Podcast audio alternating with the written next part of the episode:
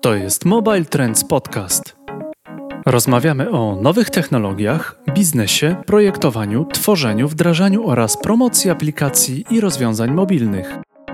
Podcast prowadzi Robert Rachwał. Dzień dobry, witam serdecznie w kolejnym, tym razem wyjątkowym odcinku podcastu Mobile Trends. Nasz podcast jest oczywiście bardzo mocno związany z konferencją. Najbliższa edycja odbędzie się 28-29 marca w Krakowie. E, dwa dni, cztery ścieżki tematyczne każdego dnia, e, ponad 80 prelegentów, mnóstwo merytorycznych prezentacji, case study, no i fantastyczny networking. Naprawdę warto już dziś zarezerwować sobie czas i przybyć e, pod koniec marca do Krakowa. Serdecznie zapraszam. A podczas naszej ostatniej edycji Mobile Trends for Experts, która odbyła się w Warszawie, odbył się bardzo ciekawy, interesujący e, panel dyskusyjny. Panel dyskusyjny Pilot Uniwersalny do Twojego biznesu, dziś i jutro, o aplikacjach mobilnych i o ich e, przyszłości. Panel został poprowadzony przez e, Pawła Wasilewskiego z firmy Future Mind, a na jego pytania odpowiadali bardzo ciekawi i interesujący mm, goście, między innymi Łukasz Kuc z PKO BP, Michał Tajchert z Modivo, Maciej Maćkowiak z Superfarm oraz Jonasz Kajewski z OTCF. Bardzo serdecznie zachęcam i zapraszam e, do wysłuchania tej dyskusji. Zobaczyć tyle osób a, aktywnie bierzących udział a, i to od razu w dyskusji. Słuchajcie, kontynuując jakby to, co um, Future Mind postanowił wnieść do, e, do Mobile Trends w tym roku, a, to jest to, że nie do końca idziemy tym trybem pod tytułem pokazujemy na prezentacji to, co nam się udało przeczytać w um, ciągu zeszłego roku czy jakiegoś ostatniego czasu.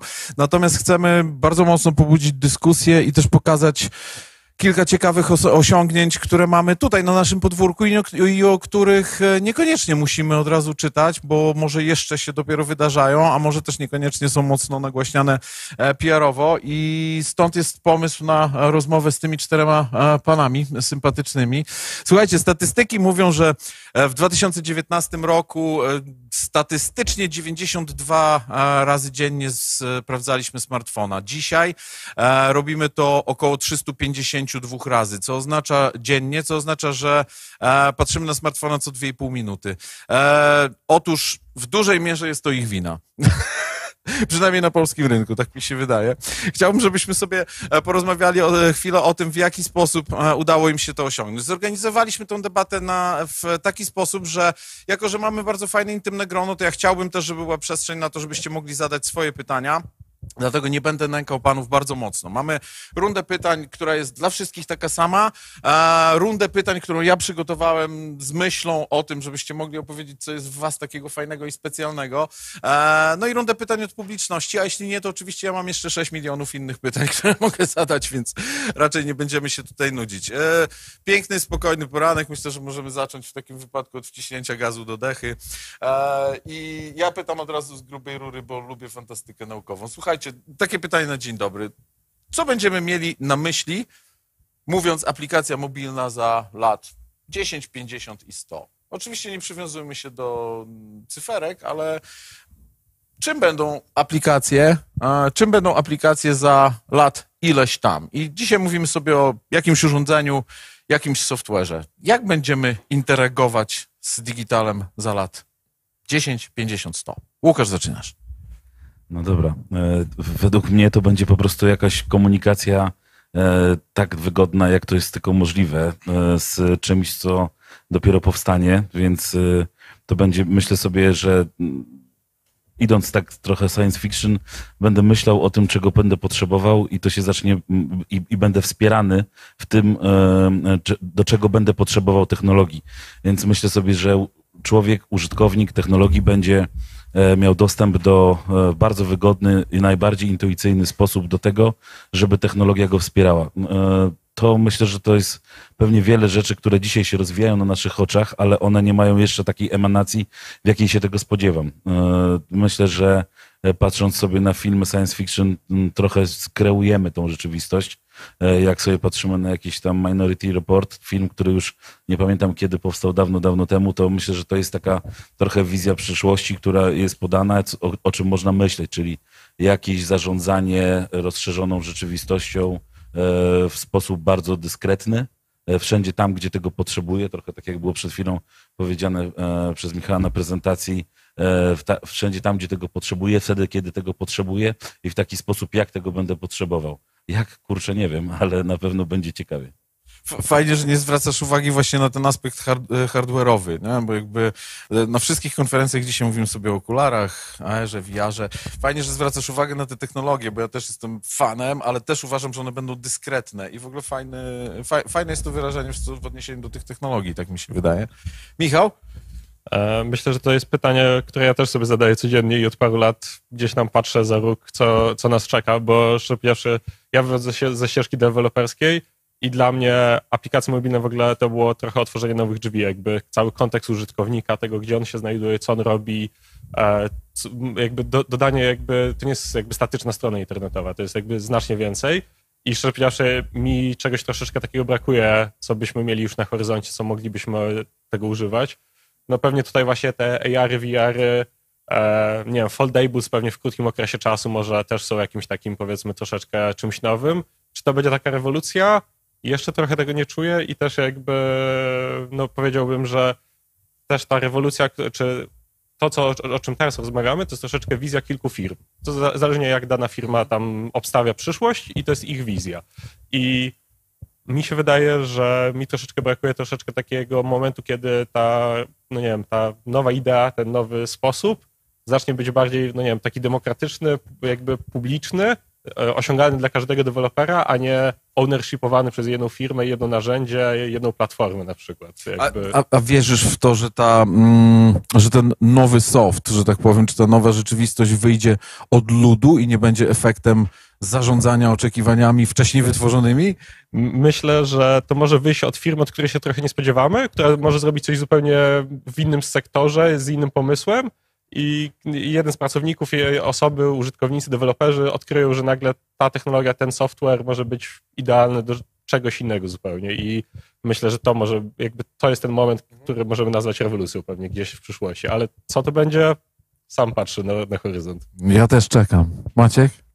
Znaczy, samo powiedzenie, czy to będzie aplikacja mobilna, na pewno będzie to coś wygodne, co dostarcza wartość dla użytkownika. Co to będzie, tak naprawdę nie wiemy. E, w tym momencie to jest aplikacja mobilna, bo ona dostarcza i wartość użytkownikowi, i wartość nam, firmom. E, trochę na zasadzie, jak patrzysz w aplikację mobilną, aplikacja mobilna patrzy w ciebie. Co jakby w przypadku Facebooka może brzmi trochę złowieszczo, ale e, ja na przykład sobie chwalę niektóre mechanizmy personalizacji, bo one mi czas oszczędzają. Ja się bardzo chętnie dzielę z niektórymi filmami swoimi danymi czy zachowaniem, bo ja wiem, że wtedy dostaję od nich rekomendacje i one oszczędzają mi naprawdę bardzo dużo czasu. Natomiast patrząc na to, mm, jakby co to będzie, takie pewne uniwersalne rzeczy. Klient chce wartości, klient chce wygody, klient chce oszczędzania czasu. Jak my mu to dostarczymy za 5, 10, 100 lat? E, ciężko powiedzieć. A kto to zrobi? Pewnie będzie to niespodzianka. Jak sobie patrzymy tak historycznie, to kolejne powiedzmy, fale technologiczne miały swoich liderów. To nigdy nie był ten sam lider. Zawsze to się zmieniało. I mam takie dziwne przeczucie, że te firmy, które teraz są na topie, za może te parę lat wcale na tym topie nie będą. Nadal będą super znane, ale jakby nowymi liderami mogą zostać inni. Dla mnie to jest trochę tak jak wiesz, z historią muzyki, nie? że zazwyczaj ludzie przewalają rynek czymś nowym i rewolucyjnym, a potem rosną z nich tacy dziadkowie, wiesz, którzy zapełniają już tylko stadiony i sprzedają bilety bardziej niż grają muzykę. I tak. może tak samo będzie z tą generacją firm, z którymi teraz mamy do czynienia. Nie? Tak, I mówią, żeby pierwsze rzędy nie paliły. Na przykład, dokładnie. Jak to wygląda od sportowej strony? Tutaj podobnie jakby jak, jak wcześniej chłopaki stwierdzili, że jakby ta aplikacja to tak naprawdę jest interfejs, tak? I e, to, co mi się najbardziej podoba, to, że, że mm, po prostu te systemy ze sobą działają i one ze sobą korespondują. Aktualnie teraz e, dla nas najwygodniejszym interfejsem jest ten, który nosimy cały czas przy sobie i my jakby e, uruchamiając tym interfejsem robimy wiele różnych procesów, tak? I teraz pytanie, czy tych procesów będzie więcej, czy będzie mniej, czy, ty, czy te procesy będą ze sobą bardziej połączone, czy może się okaże, że jakiś jeden zdominuje, tak? Więc możliwe, że te systemy się praktycznie w ogóle nie zmienią przez te lata, ale zmieni się tylko interfejs i teraz jakby hardware'owo ciężko przewidywać, ale patrząc na to, jak hardware, można powiedzieć, przestał się rozwijać, tak? Czyli, czyli można powiedzieć, że to się delikatnie zblokowało, że my już nie musimy, wiadomo, że musimy się za każdym razem przygotowywać na jakiś nowy system operacyjny, że tam jakieś są delikatne modyfikacje, ale to nie są takie zmiany, które by powodowały, że my musimy w ogóle zmieniać wszystkie koncepcje, więc jakby też widać już w tych takich graczach e, wielkich, że oni liczą na stabilność, tak? Że ten biznes będzie się kręcić, więc oni chcą do tego stabilnie podejść. A z drugiej strony od, od strony użytkownika jest oczekiwanie takiego game changera, takiego zaskoczcie mnie, zróbcie coś nowego, zmieńmy to, ruszmy razem, community, takiego budowania właśnie e, społeczności, która idzie na przekór tym wielkim e, rozwiązaniom i to może być właśnie taka zmiana, która spowoduje, że, e, że zupełnie inaczej pomyślimy o tych systemach, które teraz w aplikacjach działają i zaczniemy wykorzystywać te stare systemy do trochę nowych funkcji. No i jakby w sporcie to, to powoli już widać, to że, to, że na przykład te aplikacje przechodzą do naszego takiego trybu e, pilnowania nas pod kątem zdrowia, pod kątem e, naszej formy, e, takiego stanu e, emocjonalnego, poczucia jakby takiego spełnienia i, i entertainment takiego szerzej niż tylko interfejs na zasadzie wygodnie kup produkt, tak jak było wcześniej na prezentacji, na zasadzie analityka, szybko wchodź, kup to, co chciałeś i po prostu już jesteś w koszyku, tylko jakby szerzej, tak, w takim kontekście mnie jako jednostki, nas jako społeczeństwa, nas jako ludzi, którzy wspólnie razem coś tworzą i może się okazać, że ten interfejs, który teraz my rozumiemy jako, e, jako aplikacja mobilna, przestanie jakby spełniać te funkcje. Ta, ta skórka będzie za mała i będziemy musieli po prostu tą skórkę zmienić. W poprzedniej prezentacji. Tak, ja chciałem dodać, że zobaczcie, że teraz jakby w krótkim okresie czasu ta presja jakby na aplikacje mobilne nie jest jakby, że dodajemy feature'y, żeby były feature'ami w aplikacjach mobilnych. Najczęściej to jest już powoli coś z zewnątrz na zasadzie kasy samoobsługowe w sklepach, jakby no, stały się codziennością naszego życia. E, Są, no nie wiem, sklepy, gdzie wrzucacie rzeczy do koszyka przy kasie i one same się naliczają i na, nabijają się wam. I te, te użycia troszeczkę stwarzają presję na aplikację, e, jakby presję produktową, powiedzmy, czy biznesową. Że to już nie jest jakby wartość samej aplikacji, tylko właśnie to połączenie świata storowego, e-commerce'owego online i tak dalej. Świata usług po prostu. Tak. No i znowu motyw przewodni, czyli wygoda dla klienta, a, czy pewna wartość dla klienta. E, I to te firmy, o których ty mówiłeś, duże, na przykład, nie wiem, no Google majstrujący non-stop przy swoich algorytmach, no ale tak jak, nie wiem, osoby, które się zajmują na przykład SEO i pozycjonowaniem, e, jasne są te takie obszary, powiedzmy, białego, szarego e, i, i jakby zakazanego SEO, natomiast ta wartość gdzieś tam zawsze jest, więc jak ktoś się koncentruje na tej wartości, mam wrażenie, że algorytm Google'a, Google'a prędzej do tej wartości doszusuje, e, niż odwrotnie, tak? E, więc jakby zadajmy sobie pytanie właśnie nie co się będzie zmieniać, tylko Bezos to kiedyś fajnie powiedział, jak mu zadawali pytanie, co będzie za 10-20 lat, to mówił, ja się zastanawiam, co będzie takie samo. I on powiedział na przykładzie e, tego, co on myśli o Amazonie, że no, jakby nikt mu jeszcze nigdy nie powiedział, wiesz co, że fajny ten Amazon, my chcielibyśmy drożej. No bo słyszenie czegoś takiego pewnie zrobiło na nim wrażenie. E, ciekawe, czy zareagowałby na potrzeby rynku wtedy. E, no ten. Słuchajcie, fajna wizja totalna e, się z tego rysuje, bo mówimy sobie i o e, warstwie mm, potrzeb klienta, to o czym Łukasz mówiłeś, o smooth operatorze, tak, który będzie, wiesz, nam, nami zarządzał i o, i o aspekcie hardware'owym, i o, i o aspekcie korporacyjnym, i o aspekcie też IoT w ogóle. E, Ja sobie myślałem o tym, o tym, co widzieliśmy podczas poprzedniej prezentacji, bo ja na przykład w ogóle nie, nie znałem tematu pod tytułem przycisk Amazona na półce z papierem toaletowym. Nie? E, mi się wydaje, że to jest fajny początek do tej dyskusji. Dzisiaj jest to aplikacja, która pozwala nam zrobić bardzo dużo rzeczy. Wydaje mi się, że następne impulsy będą szły już bezpośrednio z naszego ciała. Tutaj jakby też nawiązanie do IoT, do tego, co się będzie działo i niekoniecznie ten interfejs graficzny w ogóle będzie pełnił jakąś rolę, pewnie gdzieś w tej dalszej przyszłości. Dobra. Człowiek jako, człowiek jako kontroler, tak? E, No właśnie. Jak pierwsze, mu- pierwszy mój styk z Xboxem, tak, kiedy Kinect mnie zauroczył, gdzie to człowiek był kontrolerem i to jest fenomenalne. Ja myślę, że ta nowa technologia, o której mówimy w przyszłości, chociaż ciężko tam sięgnąć m, jakby percepcyjnie, myślę, że to będzie coś takiego, tak, że to człowiek będzie kontrolerem, a nie będzie już czegoś, co jest jakąś płytką technologiczną, którą ze sobą nosimy. Technologia Mhm. będzie nas po prostu otaczać i będzie tak dostępna, że po prostu wystarczy będzie powiedzieć, e, hej, potrzebuję wsparcia i będzie rozwiązanie problemu, który będzie w stanie technologia rozwinąć. Ja bardzo czekam na te czasy. E, na przykład. Dobra, pofantazjowaliśmy. E, przejdźmy do konkretów, bo mamy się czymś dzielić e, również. Chociaż mam wrażenie, że moglibyśmy spokojnie te 45 minut przegadać nie? E, na ten temat, ale mamy czas potem w kuluarach, wszyscy razem. E, słuchajcie, Michał, do, do ciebie sobie najpierw się zwrócił. Jesteś najbardziej techniczny w otoczeniu. E, I na dodatek masz bardzo fajną historię, bo ty łączysz w sobie bardzo mocno dwa obszary. Obszar startupowy, no jesteś autorem Kanarka, tak? Między innymi. E, I obszar korporacyjny, bo dzisiaj jesteś istotnym elementem Modivo, które buduje, jak wiemy, produkty zupełnie innej kategorii. Więc jakby pytanie takie, wiesz, naturalne, które wydaje mi się będzie ciekawe dla, dla tych, którzy nas słuchają. Zresztą dla mnie turbo jest, bo mam podobną przeszłość, ale nie w aplikacjach. Porównaj doświadczenie bycia, wiesz, w mniejszej organizacji, która musi wytworzyć, która chce wytworzyć jakiś produkt bardzo mocno, e, z byciem w, na, na okręcie klasy Enterprise, który, wiesz, potężne procesy uruchamia po to, żeby zrobić to samo, co de facto 15 osób też podobno potrafi zrobić. Czy to jest tak samo, czy to jest jednak trochę inaczej? E, trochę tak samo. E, w sensie na, na, na pewno w świecie startupowym, czy w ogóle tego, że mamy zespół, który, wiecie, na przykład, nie wiem, apki mobilnej liczy dwie, trzy osoby i potrafi dowieść to, co zespół 30-osobowy to jest... Czy, I teraz pytanie, czy potrafi dowieść, bo jakby co znaczy, czy na koniec dnia to jest ta sama jakość dla klienta, czy to jest ta sama efektywność, czy długoterminowo to też jest ta sama jakość.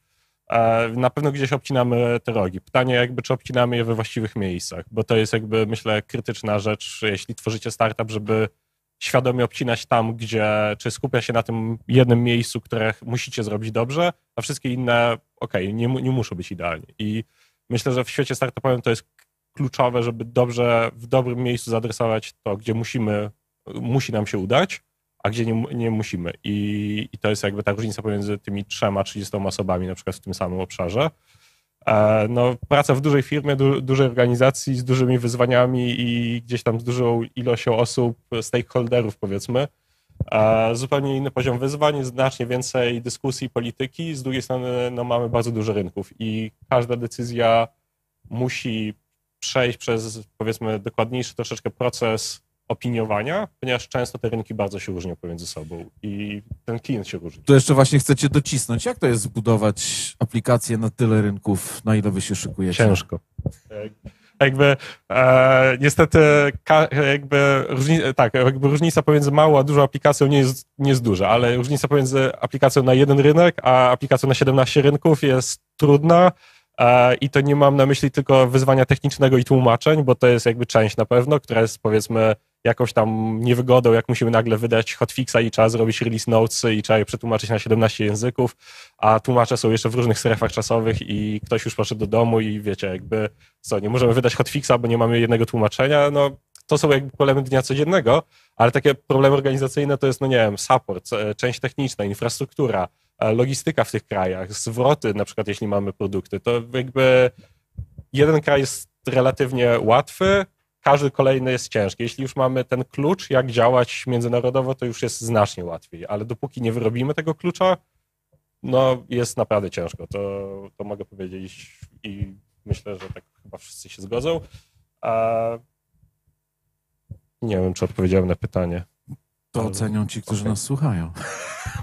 Zawsze można dopytać Michała o wszystko e, na 100%. E, mówisz o zespole, mówisz o budowaniu. E, w Modivo zdecydowaliście się na budowę dużego własnego zespołu, korzystając również z kompetencji firm, które wam pomagają, po to, żeby gdzieś tam tą wartość u siebie przetrzymać. Ja, ja płynnie przejdę do Jonasza, bo Jonasz zupełnie inną perspektywę, w, znaczy zupełnie podobną, ale perspektywę przyjęliście w 4F. Budujecie waszą aplikację w zasadzie samodzielnie, tak? Od początku. Ty jesteś strategiem i architektem wszystkiego, co się tam dzieje, więc to wiąże się z tym, że pewnie pracujesz z jakąś ilością ludzi, których dynamiką musisz zarządzać. A od tego zacznijmy, a potem o wizerunek.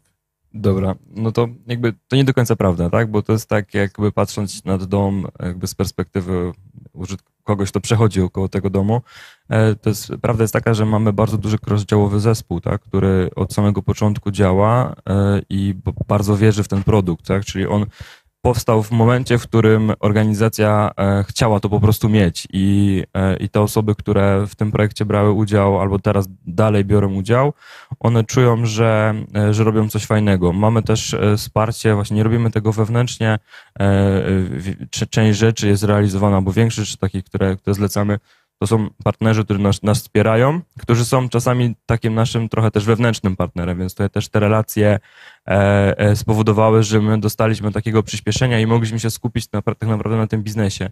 I teraz e, patrząc na zarządzanie tym, to to jest e, bardzo przyjemna rzecz z jednej strony, a z drugiej strony i taka wymagająca, bo, bo my w aplikacji mamy tego użytkownika takiego najbardziej bliskiego marce, który teoretycznie wybaczy, ale praktycznie oczekuje więcej. I w- żeby, żeby sprostać tym oczekiwaniom, sprostać temu, musimy cały czas się zastanawiać, jaki jest następny krok, co możemy dalej robić i, i wiele rzeczy musimy projektować do przodu, e, żeby być gotowym w momencie, kiedy pewne rzeczy e, wystąpią. Więc nam udało się jakby przeskoczyć też ten taki moment, w którym em, e, goniliśmy powiedzmy stawkę, na zasadzie musimy włączać kolejne rzeczy, na zasadzie dodać jakąś tam oczekiwany sposób płatności. Jak już jakby przeskoczyliśmy to trochę, usprawniliśmy to, zbudowaliśmy to pod takim kątem integracyjnym, wygodnym, żeby się w ogóle tym, e, o tym nie myśleć, e, a bardziej skupić się na właśnie e, user experience, na tym, żeby to było ze sobą spójne, żeby to było spójne ze sklepem, żeby to było spójne właśnie teraz tak jak w, w innej marce w Outhornie, e, testujemy sobie te połączenia z e, przymierzalnią, gdzie tam jest aplikacja mobilna, gdzie pracownik ma aplikację mobilną, też która jest w naszym e, ekosystemie, gdzie mamy tą aplikację mobilną, którą modyfikujemy użytkownikowi, więc to już nie jest tak, że zespół tylko myśli w kontekście aplikacji i feature'ów, tak jak zostało powiedziane, dowozimy feature'y, tylko ra, raczej całościowo na zasadzie chcemy testować, chcemy tego naszego użytkownika, e, tego klienta poznawać, chcemy mu proponować możliwie najwyższego poziomu experience, ale z drugiej strony mamy świadomość tego, że to, co projektujemy, może w ogóle przez jakiś czas nie użyć światła dziennego i my jesteśmy w stanie też się z tym pogodzić i jakby iść dalej. Na zasadzie to trzeba zostawić, trzeba iść jakby e, i, i, i da- dalej o tym myśleć. Więc jest to, jest to pełna wyzwań, ale bardzo przyjemna praca. Ja myślę, że też ta świadomość, że zespół, który macie, musi być interdyscyplinarny. To nie są deweloperzy patrzący na kod tylko i wyłącznie, tylko każdy patrzy na bardzo różne aspekty organizacji. W ogóle to jest chyba fajny wniosek, mam wrażenie, dla wszystkich, że jakby bardzo mocno zauważcie, że aplikacje mobilne sprawiają duże zmiany również wewnątrz organizacji, że wychodzimy zdecydowanie poza myślenie dział IT, który dowozi coś dla marketingu. Dzisiaj zresztą, zauważcie, większość rzeczy, mam wrażenie, wychodzi raczej z obszarów biznesowych, większość potrzeb czy większość informacji, zapotrzebowań do tych, którzy tworzą te aplikacje, więc jakby fajne jest to, o czym mówisz, że rzeczywiście myślicie na bieżąco o wszystkim. Tak, i mamy takie fajne powiedzenie wewnątrz firmy Team Apka, tak? Więc to jest taki zespół, który nie jest przypięty do żadnego departamentu, tylko w tym teamie Apka może być ta osoba, która aktualnie teraz jest potrzebna i jakby budując tą relację, my na przykład robimy takie duże spotkania, czyli jakby te, te osoby, które potencjalnie nie będą w tym teamie Apka e, działać, one są zaznajomione z tym, jakie technologie, jak będziemy na tym działać, co się będzie zmieniało, e, po to, że one potem na przykład nawet na korytarzu spotykają mnie czy kogoś z zespołu i mówią, to by było fajne, to no, można by tak było zrobić, te takie jakby zasiane ziarenka zostają i one wracają na przykład za pół roku w formie tego, że ktoś tam się gdzieś z kimś spotka i powie, to potrzebujemy. I teraz nawet gdyby ktoś chciał tym zarządzać, tak powiedziałbym odgórnie, to byłoby mu strasznie trudno, bo jakby w dużej organizacji jakby e, nie jesteśmy w stanie aż tak bardzo wszystkich znać, żeby wiedzieć, jakie oni mają cele krótkoterminowe, a potem jakie mają cele wewnętrzne też, na przykład, że on chce, wymyślił sobie, że za jakiś czas w ramach jego kompetencji będzie chciał właśnie iść bardziej w mobile, no i może tego nie widać takiej z perspektywy HR-u, ale na przykład z perspektywy tej osoby, jak się z nią rozmawia, to ona komunikuje, że tym by się chciało zaangażować i wtedy mówię, super, to jest Team Apka, jesteś mile widziany. Ja praktykuję u siebie w Solutions dokładnie ten sam model budowy małych, interdyscyplinarnych i zwinnych zespołów na potrzeby konkretnych rzeczy, więc jakby w ogóle jestem fanem tego, co mówisz. Ale e, to jest jakby mobile management, e, ale e, mamy też sporo ludzi zajmujących się marketingiem tutaj, więc chcę jeszcze dopytać o jedną rzecz. E, 4F to bardzo konkretny wizerunek, to sport. W jaki sposób, to najkrócej, przenikają się światy, znaczy kwestie związane z wizerunkiem i kwestie kanału mobilnego? Jak, te, jak kanał i wizerunek się przenikają? Jak wpływają na siebie i na ile tym zarządzacie i na ile obserwujecie, co się dzieje?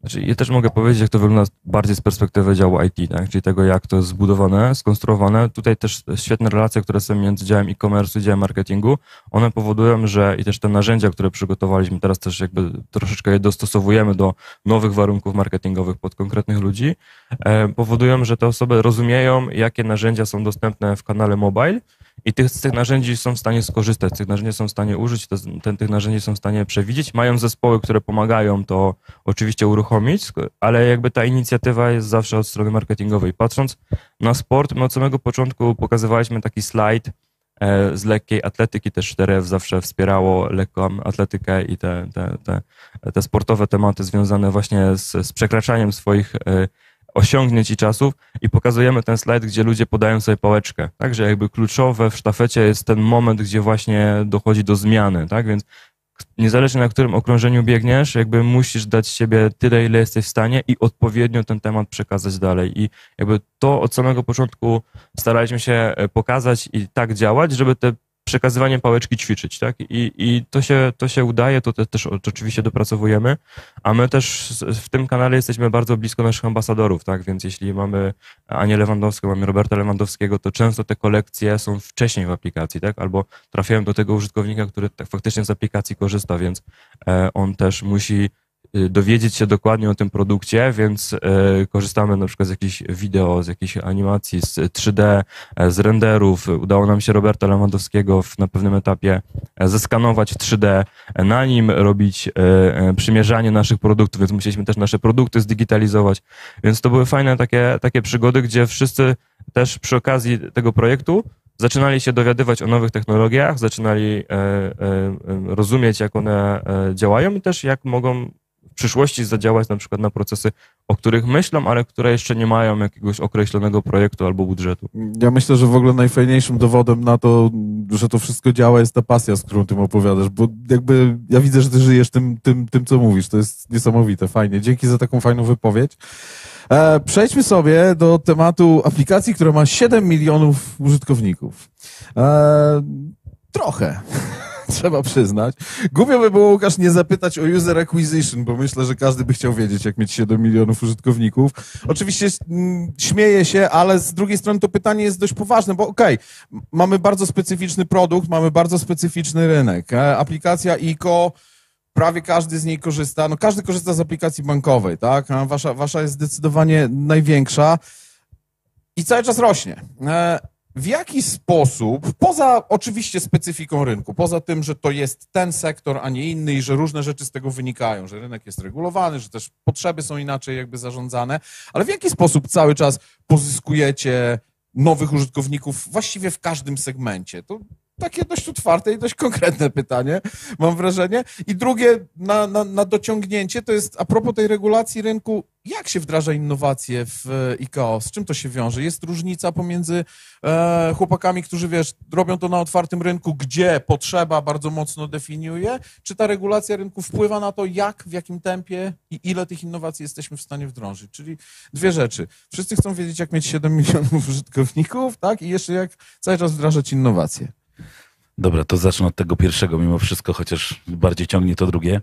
E, Te, wiesz, pracując w największym banku e, w Polsce, w ogóle w, tym, w, te, w naszym regionie, no to trochę nie jest e, z osiągnięciem mieć bardzo dużą bazę klientów, natomiast osiągnięciem jest to, żeby przekonać ich do tego, żeby korzystali z tego, co dla nich tworzysz, e, w taki sposób, w jaki tam dla nich to podajesz. I mm, w naszej organizacji to największym, największym potencjałem dla nas wzrostu byli klienci, których już bank posiada. Czyli dotarcie do tych i przekonanie tych, których mamy. I teraz no pewnie łatwo sobie wymyślić, że bank z taką, tra- taką tradycją, z takim legacy, to nie, jest, to, to nie są tylko grupy klientów, którzy bardzo szybko adaptują technologię i to w różnych e, segmentach wiekowych e, różnie e, to wygląda i, i, i różnie się to rozkłada. Natomiast to, co my robimy przez lata, to to jest dostosowanie się do każdego z nich. To znaczy na początek zaprojektowanie aplikacji, która, której się nie musisz uczyć, bo ICO było od samego początku aplikacją projektowaną w taki sposób, że cią- ciągnęliśmy wzorce z wszystkich rozwiązań, które e, w tamtym czasie klienci adoptowali bardzo szybko. Opatrzyliśmy na największych i po prostu wdrażaliśmy to tak, aby to ICO działało, ta bankowość działała w taki sposób jak Gmail, jak Facebook i te inne rzeczy, jak LinkedIn. To są, i, to są nad, I to jest nasza nadal droga e, do tego, żeby docierać, jakby ułatwiać dotarcie do, do ICO wszystkim naszym klientom. To jest je- jedna rzecz. Druga rzecz jest taka, że nie do każdego dotrzesz w taki sposób, że mu podasz coś i on to zaadoptuje. Musisz dać komuś wsparcie, więc na przykład są klienci z ograniczeniami, którzy e, nie byli w stanie przejść bariery instalacji e, aplikacji, aktywacji jej. To musi być bezpieczne, więc ten proces aktywacji troszeczkę tam z perspektywy kogoś, kto korzystał z innej aplikacji niebankowej, no to jest dość złożony. Natomiast e, wtedy działa ktoś, kto jest doradcą i wykorzystanie te, tego potencjału posiadania sieci naziemnej e, tu zrobiło generalnie dużą robotę, żeśmy bardzo mocno zmobilizowali sieć oddziałów doradców, żeby oni byli partnerami dla klienta. E, No i oni nam pomogli dotrzeć do tych klientów, którzy nie adoptują technologii sami. Więc to było doradztwo, to było wsparcie w oddziale, to było e, pokazanie tej drogi e, i, do ta, i to ciekawostka taka dzięki temu, że interfejs dotykowy jest tym, który adoptują bardzo fajnie ludzie, którzy nigdy nie zaadaptowali się do myszki, to przeskoczyliśmy w niektórych grupach wiekowych e, to ograniczenie, tą barierę. I ICO dotarło do klientów, którzy są bardzo wiekowi, tylko dlatego, że po prostu bardzo łatwo im nawigować po aplikacji, więc jakby to było genialne połączenie tego, że znali doradcę, przychodzili do doradcy, no i generalnie doradca wskazywał, jak można sobie później samemu poradzić e, i na przykład przestać do niego przychodzić, sprawdzać saldo i inne tego typu rzeczy. Em, Więc tutaj, tutaj bardzo du- duża rola edukacyjna doradców i tego, w jaki sposób, że tak powiem, dotrzeć do tych klientów z tymi ograniczeniami. I to, to zrobiło fenomenalną robotę, bardzo duży wzrost tutaj dotarcia do, do, do, do tego ukanałowienia, jak my tu w organizacji mówimy, e, tych klientów, którzy sami nie zaadoptowali nam technologii i to, to, tak to robimy ten wynik. Także ciągle nasycamy się we własnej bazie, że tak powiem, w tym staliśmy się chyba mistrzami, bym powiedział, ta penetracja rośnie. Natomiast e, Myślę, że ważny jest też proces dotarcia do klientów, którzy nie są naszymi klientami, gdzie walczymy z. e, Słuchajcie, no w Polsce mamy genialną konkurencję na rynku bankowym. E, Mam zawsze, mówię, że to jest super, bo stymulujemy się wzajemnie do tego, żeby się rozwijać i ten polski sektor, nie wiem, czy macie świadomość, ale jeśli chodzi o bankowość mobilną, to jesteśmy oglądani przez cały świat. Jest kilka rynków, gdzie między innymi jest Polska. Jakbyście zobaczyli w globalne benchmarki, nie wiem, Forestera czy inne, no to tam jest trzy, cztery banki z Polski brane pod uwagę bardzo poważnie, jako ci, którzy wyznaczają trendy światowe. I to jest jakby, to pokazuje, że my Polacy jesteśmy trochę rozpuszczeni. My jesteśmy przyzwyczajeni do tych luksusów, nazwę to, w, w mobilu. No i jakby tutaj na pewno to, co, to, co robimy, no to to jest to, żeby upraszczać, e, symplifikować to, co się da, jak się da, no bo tak naprawdę aplikacja mobilna z perspektywy banku to jest wierzchołek góry lodowej, a pod spodem jest mnóstwo, mnóstwo technologii, mnóstwo e, rzeczy, które nie były budowane w taki sposób, żeby świadczyć tę usługę przez aplikację, więc jakby te banki robią mnóstwo rzeczy, żeby właśnie przez aplikację, przez taką końcóweczkę e, podawać wszystkie swoje złożone usługi, a dodatkowo no to, co teraz obserwujemy, o czym wczoraj też e, mój e, służbowy przyjaciel i nie tylko służbowy Radek opowiadał nam tutaj na scenie obok o naszym pomyśle na tym, w jaki sposób podpinać usługi dodane, czyli z- rozszerzać zakres usług, które bank oferuje, o te usługi, których klienci nasi korzystają, gdzie widzimy, że korzystają z, z nich w innych rozwiązaniach, bo patrzymy na źródło pieniądza, gdzie używają nas jako źródło pieniądza i te usługi podpinamy w aplikacji, dając potencjał do tego, żeby klienci robili to w jednym miejscu. No to jest to jest taki nasz przepis i ułatwienie onboardingu. To, to są takie rzeczy, które bym powiedział na pierwsze pytanie, e, starając się odpowiedzieć, to, to, to jest to. Natomiast jeśli chodzi o drugie, to wiecie, to nie jest tak, że ja czy mój zespół, też są e, e, e, ekipa z mojego zespołu, to nie jest tak, że my przychodzimy do roboty i myślimy, kurde, ale ten regulator nam tutaj ogranicza życie, nie? No zupełnie tak nie jest. Ja pracuję w branży finansowej od 99 roku i zawsze ten, te, te- podmioty, w których pracowałem, były regulowane, ale to nie jest tak, że przychodzisz i to ci spędza sens powiek. Do tego się po prostu przyzwyczajasz. Masz świadomość, że te ograniczenia są i tak naprawdę twoja praca się sprowadza do tego, żeby znaleźć rozwiązanie, które, że tak powiem, jest wytrychem trochę na te ograniczenia, e, tam, gdzie tego potrzebujesz. I to się da. E, Da się, natomiast tam, gdzie nie jesteś w stanie się e, znaleźć rozwiązania, to po prostu prowadź dialog, nie? To jest to. Jest to. Pro- Prowadź di- dialog z nadzorem. Oczywiście z perspektywy takiego dużego banku, jak ja mogę powiedzieć, że, znaczy można mi zarzucić, że łatwo powiedzieć, bo taki duży może potencjalnie dyskutować z nadzorem trochę inaczej niż taki mały, ale generalnie warto rozmawiać, warto prowadzić dialog, bo w nadzorze też są ludzie, e, którym bardzo często po prostu też e, można po prostu powiedzieć jakąś perspektywę, która ich otwiera, która zmienia ich, ich, ich perspektywę i, i to jest to. Natomiast z perspektywy, i to mówię z perspektywy człowieka pracującego w banku, ale z perspektywy klienta, to słuchajcie, jestem super zadowolony, że banki są regulowane i chciałbym, żeby wiele branż było regulowanych, dlatego że to zapewnia bezpieczeństwo, e, to zapewnia to, że ktoś po prostu myśli o nas z perspektywy takiej, że oferuje nam usługi, które są nam potrzebne, ale w bezpieczny, adekwatny do naszych potrzeb sposób. Bez tego byłaby taka wolna Amerykanka, że gdyby to, do tego to sprowadzić, to myślę, że nie mielibyśmy stabilnego systemu e, finansowego, a my byśmy byli, krótko mówiąc, też bardzo często okradani, bo, bo ludzie są nieświadomi e, i, i na przykład, słuchajcie, no, firmy pożyczkowe, przepraszam, jeśli ktoś jest z firmy pożyczkowej, ale firma pożyczkowa pożycza pieniądze w banku i pożycza e, swoim klientom. To pokazuje, że ten łańcuch wartości się wydłuża, wszyscy muszą po drodze zarobić, no nie? Więc jakby, a ludzie chodzą, bo na przykład nie wiedzą, że ich bank jest najlepszym miejscem, w którym mogą szybko do- zdobyć finansowanie dodatkowe i tak dalej. No mógłbym o tym długo, ale Właśnie otwierasz zupełnie nowe wiadro w dyskusji, mam wrażenie, nie? Bo tutaj moglibyśmy sobie. Ja bym jeszcze głębiej sięgnął do korzeni bankowości, że tak powiem, ale to chyba znowu nie w, ty, nie, nie, nie, nie w tym momencie. Fajna rzecz, którą e, usłyszałem którą my na przykład też cały czas mówimy, że e, to, to, o czym mówisz, że aplikacja nie jest sama w sobie cudem, który coś ma zrobić. Aplikacja jest elementem waszego systemu, naszego wszystkich e, systemów rozmowy z naszymi klientami, również tymi przyszłymi, również e, tymi, których chcemy pozyskać i rola zespołów, rola innych obszarów biznesowych jest niezwykle istotna. Na dodatek fajnie, że wasi e, konsultanci nie ograniczają się do klasycznego pytania, aplikacja jest, e, więc to jest jakby bardzo, e, bardzo miłe.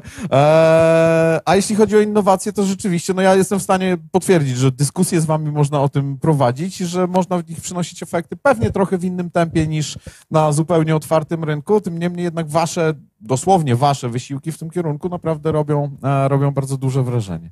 I na deser, Maciej, zostawiłem ciebie, jeśli chodzi o rundę pytań dedykowanych. E, aplikacja Superfarm i Superfarm jako organizacja. Mm, Wy się kojarzycie z różnymi rzeczami, rozmawialiśmy sobie o tym, ale na pewno są wśród nich leki i są wśród nich kosmetyki. I jedna i druga branża, jeden i drugi obszar jest miejscem, w którym biznes robi się zdecydowanie relacyjnie, e, gdzie porada, kontakt pomiędzy konsultantem, konsultantką, farmaceutą, farmaceutką, a klientem jest, wydaje się, niezwykle ważny. To nie jest biznes zero-jedynkowy, w którym szuka się tylko ceny albo tylko jakiegoś feature'u albo czegokolwiek innego. Pytanie oczywiście jest, jak przenieść to na mobile, bo to ty jesteś odpowiedzialny akurat za to w swojej, w swojej organizacji. Więc znowu szerokie pytanie do wypowiedzi. Jak budować czy jak zmieniać, czy jak odzwierciedlać relacje człowiek-człowiek za pomocą narzędzia takim, jakim jest aplikacja.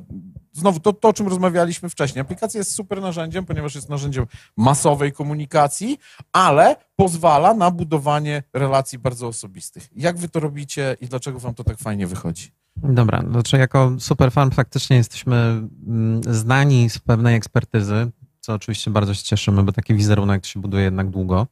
E, Jesteśmy znani z tego, że jeśli chodzi o dbanie o własną skórę, o zdrowie, u nas zawsze są dermokonsultantki, można się umówić, zapytać, one doradzą i to są faktycznie no, dosyć intymne relacje e, czasami, tym bardziej, że no, temat dbania o zdrowie czy o piękno jest tego rodzaju tematem, tak? To nie jest raczej pewna masówka. I teraz, kiedy my myślimy o aplikacji, no nasza aplikacja jest młodziutka, tak naprawdę. No, wyszła pod koniec marca. Ja bym powiedział, że my jeszcze w zasadzie jesteśmy trochę na etapie pewnych fundamentów, które tam budujemy. Natomiast to, o czym ty mówisz, czyli taki wizja przeniesienia doradztwa, takiej wirtualnej, stworzenia pewnej wirtualnej konsultantki. Ja myśląc o tej aplikacji, myślę o tym, że to jest taka nasza właśnie wirtualna konsultantka, ale mówiąc o wirtualnej konsultantce, nie mam na myśli, że otworzymy sobie czat i można Już widzę okulary, wiesz. na, nawet jakby nawet nie w tym, w tym klimacie, natomiast jakby zobaczenie, gdzie my dostarczamy wartość w tej takiej intymnej poradzie i próba przeniesienia tego na aplikację. Nie wiem, to się może wyrażać czasami faktycznie w relacji jeden na jeden, w otworzeniu jakiejś konwersacji, ale to się na przykład może też wyrażać w tym, że my trochę inaczej podejdziemy do tematu, em, nie wiem, opisów produktowych, do, inaczej do tematu, nie wiem, filtrowania, nawet w takich rzeczach, tak? To, że możemy na przykład, i to gdzieś tam e, w ten sposób myślimy, że możemy pokazać produkty, które są tylko do skóry danej osoby, bo ta osoba na przykład się podzieli z nami taką wiedzą. E, Więc pewne elementy będziemy w stanie przenieść, natomiast też ze względu na medium, my też sobie zdajemy, że w różnych kanałach poziom zaufania w różny sposób się buduje. Znaczy z jakiegoś powodu private banking zazwyczaj nie odbywa się poprzez czat, e, tylko i wyłącznie. Jakby mamy też tego świadomość, więc są rzeczy, których my nie zrobimy w aplikacji i świadomie ich nie zrobimy w aplikacji, właśnie dlatego, że jest ten poziom zaufania, którego to narzędzie nigdy nie będzie w stanie em, zrobić. Tak więc myśląc o tym, co możemy zrobić w aplikacji, to tamte elementy się pojawią, znowu nawiązujące do naszego e, wizerunku i wiedzy, którą po prostu posiadamy, a pewne elementy w dosyć taki no, e, specjalny e, i z premedytacją sposób po prostu pominiemy, no bo tutaj z kolei wchodzi to, że jednak mamy te nasze fizyczne lokalizacje. Jednak jest to miejsce, do którego zapraszamy. Jest to miejsce, gdzie te konwersacje jeden na jeden na temat własnego zdrowia czy, e, czy pielęgnacji e, można mieć. E, I no tu jedna z pewnych przewag tego, że właśnie są i fizyczne lokalizacje, i świat cyfrowy, to jest dla mnie trochę, no, zawsze była taka dyskusja, jak, no oczywiście świat digitalowy bardzo mocno ciągnął, że digital, digital first i tak dalej. Dla mnie jakby kierunek to jest no, przede wszystkim konsument, jakby tu, czy pacjent w przypadku, jeśli mówimy o aptekach i jego potrzeby i jakiś taki nowy, tworzenie jakby nowej normalności, nazwijmy to, która korzysta ze wszystkich elementów tych kanałów, tak? Jeżeli możemy to w ten sposób patrzymy, znowu niestety wracamy do tego, że aplikacja jest tylko elementem i nie wszystko wszędzie. Nie na tym polega też spójność, tak? E, podkreślasz fajną rzecz, o której ja strasznie lubię dyskutować, że e, kanał cyfrowy nie tylko zastępuje to, co fizyczne, e, bo już zresztą no, statystyki to udowadniają. Ludzie wracają do sklepów, ludzie chcą wracać do sklepów, no come on, wszyscy żyjemy w realu, tak? I jeszcze przez jakiś czas przynajmniej tak będzie, ale że to, co się ostatnio działo w przeciągu ostatnich kilku lat, tak naprawdę, te duże fluktuacje, które, które obserwowaliśmy, one pokazały ym, jedną ważną rzecz, że de facto każdy z kanałów, i e, kanał fizyczny, i kanał e, online'owy, i kanał mobilny są w stanie dostarczyć zupełnie nowe wartości i przyczynić się do tego, żeby ten to doświadczenie klienta w obcowaniu z marką, to, ten omnichannel, do którego wszyscy mityczny, do którego dążymy, żeby rzeczywiście zaczął się powoli definiować. Miał być z nami jeszcze dzisiaj Michał Laskowski, dyrektor e, e-commerce e, Sinseya. Niestety zachorował. Pozdrawiamy Michał serdecznie. Michał też przekazuje wszystkim pozdrowienia, z którym właśnie o tym też chciałem e, o tym porozmawiać. Na ile jakby doświadczenie w fashion akurat, tak, wyjścia do lokalizacji fizycznej e, versus kupowania przez aplikacje, na ile one się uzupełniają i jak to, jak to się dzieje. Fajnie Maciej, że na to zwracasz uwagę, bo rzeczywiście w waszym biznesie myślę, że będzie można obserwować naprawdę fajne e, tego efekty. Zresztą jeszcze parę rzeczy pewnie dzisiaj powiesz, bo przed tobą twoja prezentacja i Jonasz też jeszcze dzisiaj e, będzie opowiadał, opowiadał parę rzeczy. Mamy 10 minut debaty, ja jestem gotowy na zadawanie kolejnych pytań, ale pomyślałem sobie może, że ktoś z was chciałby zadać e, pytanie jednemu z panów, bo okazja jest myślę ku temu fajna, co nie znaczy, że panowie nie są kontaktowi na backstage'u tak zwanym, e, ale jeśli ktoś chciałby o coś zapytać, to ja chętnie podzielę się mikrofonem. Czy są pytania?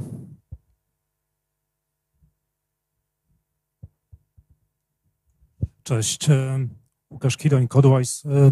Słuchajcie, bo tutaj na większości prezentacji przewijał się leitmotiv danych, segmentacji klientów, narzędzi do tego, żeby te dane coraz lepiej przygotować.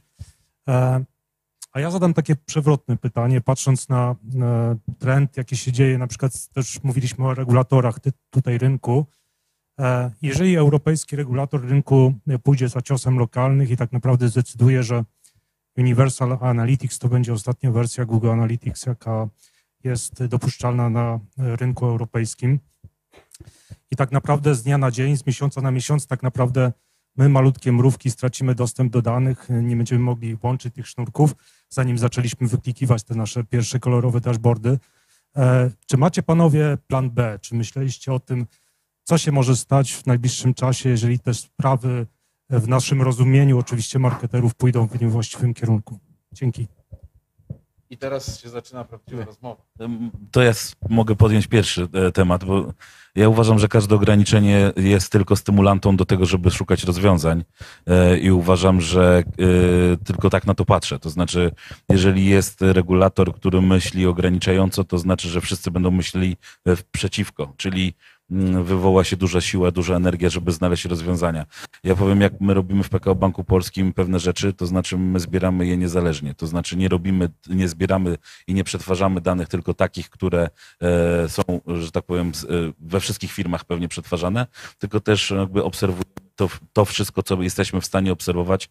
My wiemy, kto, co, kiedy, gdzie i jak e, wykonał e, w naszych kanałach i, n- i umiemy to wykorzystać, więc to nie jest, i umiemy też połączyć to z klientem, który jest poza naszymi kanałami, poza strefą logowania. Także to się da e, wszystko zrobić. Pewnie każda firma robi to po swojemu, jakiś secret sauce nie będę zdradzał do końca, ale uważam, że to jest właśnie to, że jak tylko komuś powiesz coś, e, ograniczysz, to znajdzie się mnóstwo ludzi, którzy znajdzie rozwiązanie, które sobie Myślę, że zwłaszcza u nas, my mamy piękne tradycje w mówieniu nie, Znaczy, prawda? Tu, tutaj tutaj fajny, fajny przykład można przywołać gdzieś tam historycznie Brand24, nasz naprawdę jeden z fajniejszych narzędzi E, i pewna zależność od platformy. No tutaj tak jak mówiłeś, no mamy sporą zależność na przykład od Google'a.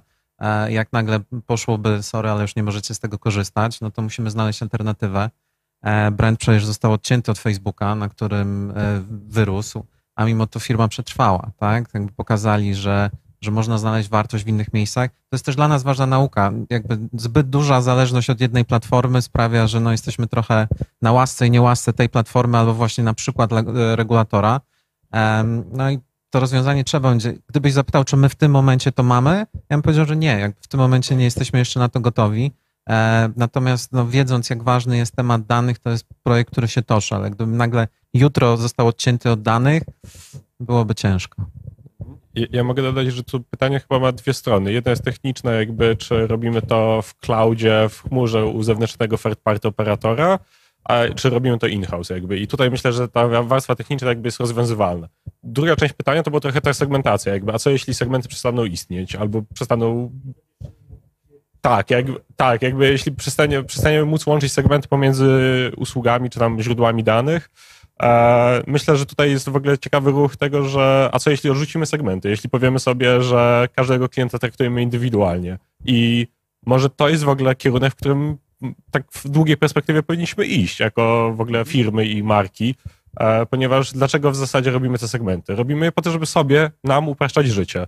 A co jeśli pójdziemy w to, że ka- każdy klient jest indywidualny i mamy, no nie wiem, silnik AI, ML, który dopasowuje do danego klienta e, treści, content, sugestie i tak dalej. E, jeśli dalej te regulacje by nawet poszły, to te modele można aktualnie już nawet deployować na, nie wiem, telefonach, na smartfonach. Możemy jakby ten nasz model ML, który podpowiada sugestie naszych kolejnych akcji w aplikacji, zdeployować już na telefonie komórkowym. On nie musi mieć dostępu do innych źródeł danych o tym kliencie. On wystarczy, że ma dostęp do tego klienta, do tych danych, które są na tej aplikacji, jakby to, co dany klient klika. Nie musi ich szerować dalej. Jakby technicznie bring it on. Jakby to ciekawe wyzwanie i mega ciekawe. No, Wydaje mi się, jakby też dopowiadając do tego, że żeby to jest dobre podejście, tak, że jakby taką kompetencją, którą ja uważam, że należy się kierować, to jest właśnie krytyczne myślenie, tak, czyli podważanie tego, że w tej rzeczywistości, w której żyjemy, to jest ta ostateczna rzeczywistość i my powinniśmy na tych narzędziach tak fiksować, że jak one znikną, to już koniec, to po prostu nie ma biznesu. Trochę Google tak działa, żebyśmy tak myśleli, tak jak wcześniej było te cookie-less, takie, takie podejście y, jakby y, potem czytamy wiele takich artykułów na zasadzie co się wydarzy, Armagedon w danych, nie wiadomo co. I tak naprawdę jakby z perspektywy osób, które nie dotykają tego pod kątem technicznym, tak, czyli nie widzą tych danych, które można First Data ściągać do swoich systemów, czyli budować sobie tego pod kątem biznesowym, no to to może być jakieś wyzwanie, ale jeśli ktoś patrzy na datę, na dane szerzej e, i to, że umie, i umie z nich poprawnie wyciągać wnioski biznesowe, to on sobie da radę. I to może mu pomoże, bo wtedy dostanie budżet na konkretne działania, które wcześniej były zablokowane, no bo po co wydawać na to środki, skoro robi to Google, tak? Ale może to nie jest najlepsze rozwiązanie, bo może Google nie robi wszystkiego dobrze, albo nie robi wszystkiego tak, jak e, byśmy chcieli i my e, jako e, dostawcy tych usług dla użytkownika, kiedy skupiamy się na tym użytkowniku i kiedy rozumiemy te ograniczenia, to jesteśmy w stanie to naprawdę zamienić w sukces. I to, i to jest właśnie fajne w tej branży, że jakby to wyzwanie, tak jak tutaj przed regulatorem, że to wyzwanie powoduje, że wszyscy razem siadają i mówią, ok, tak jak było e, third, pa- e, third party data, na zasadzie, ok, co, co jak sobie z tym nie poradzicie, a mówimy, ok, mamy first party, jeśli dobrze rozumiemy first party, no to super, to znaczy, że jesteśmy dalej w grze, nie? Ja dorzucę jeszcze jeden trochę e, a propos, to jest kolejne tylko narzędzie. My o aplikacji mówimy, że to jest tylko narzędzie. Jak ktoś, nie wiem, oglądał albo czytał Sandmana, tam jest taki ładny cytat, że narzędzia to jest najsubtelniejsza z pułapek. I e, nasza zbyt duża zależność od konkretnych narzędzi może być problemem, ale jeżeli jest, nie wiem, wiedza biznesowa, mamy odpowiednie podejście, mamy umiejętności, te narzędzia można zmieniać. Nie wiem, Google Analytics dzisiaj przywołany, to samych, nie wiem, wizualizacji danych jest multum narzędzi, wieczne debaty, co jest lepsze. No pytanie jest, jak z tych narzędzi korzystamy, a nie co jest lepsze. I pytanie, jakie dane posiadamy. E, Mnie też ostatnio ktoś o to bardzo podobne pytanie dostałem. Ja odpowiedziałem z kolei właśnie króciutko na zasadzie, że wiesz, przyszłość zależy od tego, ile ty sam danych będziesz w stanie zebrać i jak je przeanalizujesz, nie? No i czym oczywiście. Znaczy, Łukasz, zawsze zawsze jest tak, że jak zrobisz na coś miejsce, to to się zagospodaruje czymś innym i to jest trochę o tym. Natomiast bardzo sympatyzuję z tym, co powiedziałeś, Michał. E, I ja uważam, że po prostu taka, może taka moja po prostu porada, e, w ogóle odejdź od kohort klientowskich, nie patrz na, na segmenty, traktuj każdego klienta swego, jakbyś miał go jedynego. I to będzie powodowało, że on będzie super zadowolony i dopieszczony, a jednocześnie ty przestaniesz patrzeć przez pryzmat ograniczeń, że tam ktoś wyłącza jakieś narzędzie. A niech wyłącza. Ja wyczuwam, że jestem w bardzo specjalnej chwili, bo z jednej strony wiem, że już jest koniec debaty czasowo, ale to ja mam oba mikrofony. Dziękuję. Słuchajcie, kto ma mikrofon, to ma władzę. Śmiało. tak, jeśli, jeśli mogę, to ja chciałem... W kuluarach. ja, ja, mam, ja mam wrażenie, że jest jeden fajny wniosek, że chyba potrzeba więcej debat. Przynajmniej e, taki, taki, taki jest mój wniosek po tym. Bardzo dziękuję za to, co usłyszałem. To było w ogóle niesamowite rozwinięcie wszystkiego, o czym rozmawialiśmy dzisiaj, wczoraj, rok temu i tak dalej. Strasznie fajnie, że mogliśmy sobie tutaj to powiedzieć. Ja mam też bardzo dużą nadzieję, że dla was, którzy tego słuchaliście i którzy mieliście e, okazję wziąć, przepraszam, że tylko jedno pytanie, na jedno pytanie było miejsce, że to też było bardzo wartościowe. Dziękujemy bardzo, życzymy miłego dnia udanej konferencji. Działa. Dzięki. Dziękujemy za Twój czas. Jeśli słuchasz nas na Spotify albo Apple, daj nam 5 gwiazdek i udostępnij ten odcinek na LinkedInie, Twitterze, Facebooku albo na przykład na Stories w Instagramie. Im więcej ocen, tym algorytm częściej poleca podcast Mobile Trends innym subskrybentom. I właśnie dzięki Tobie dzielimy się wiedzą. Do zobaczenia i usłyszenia.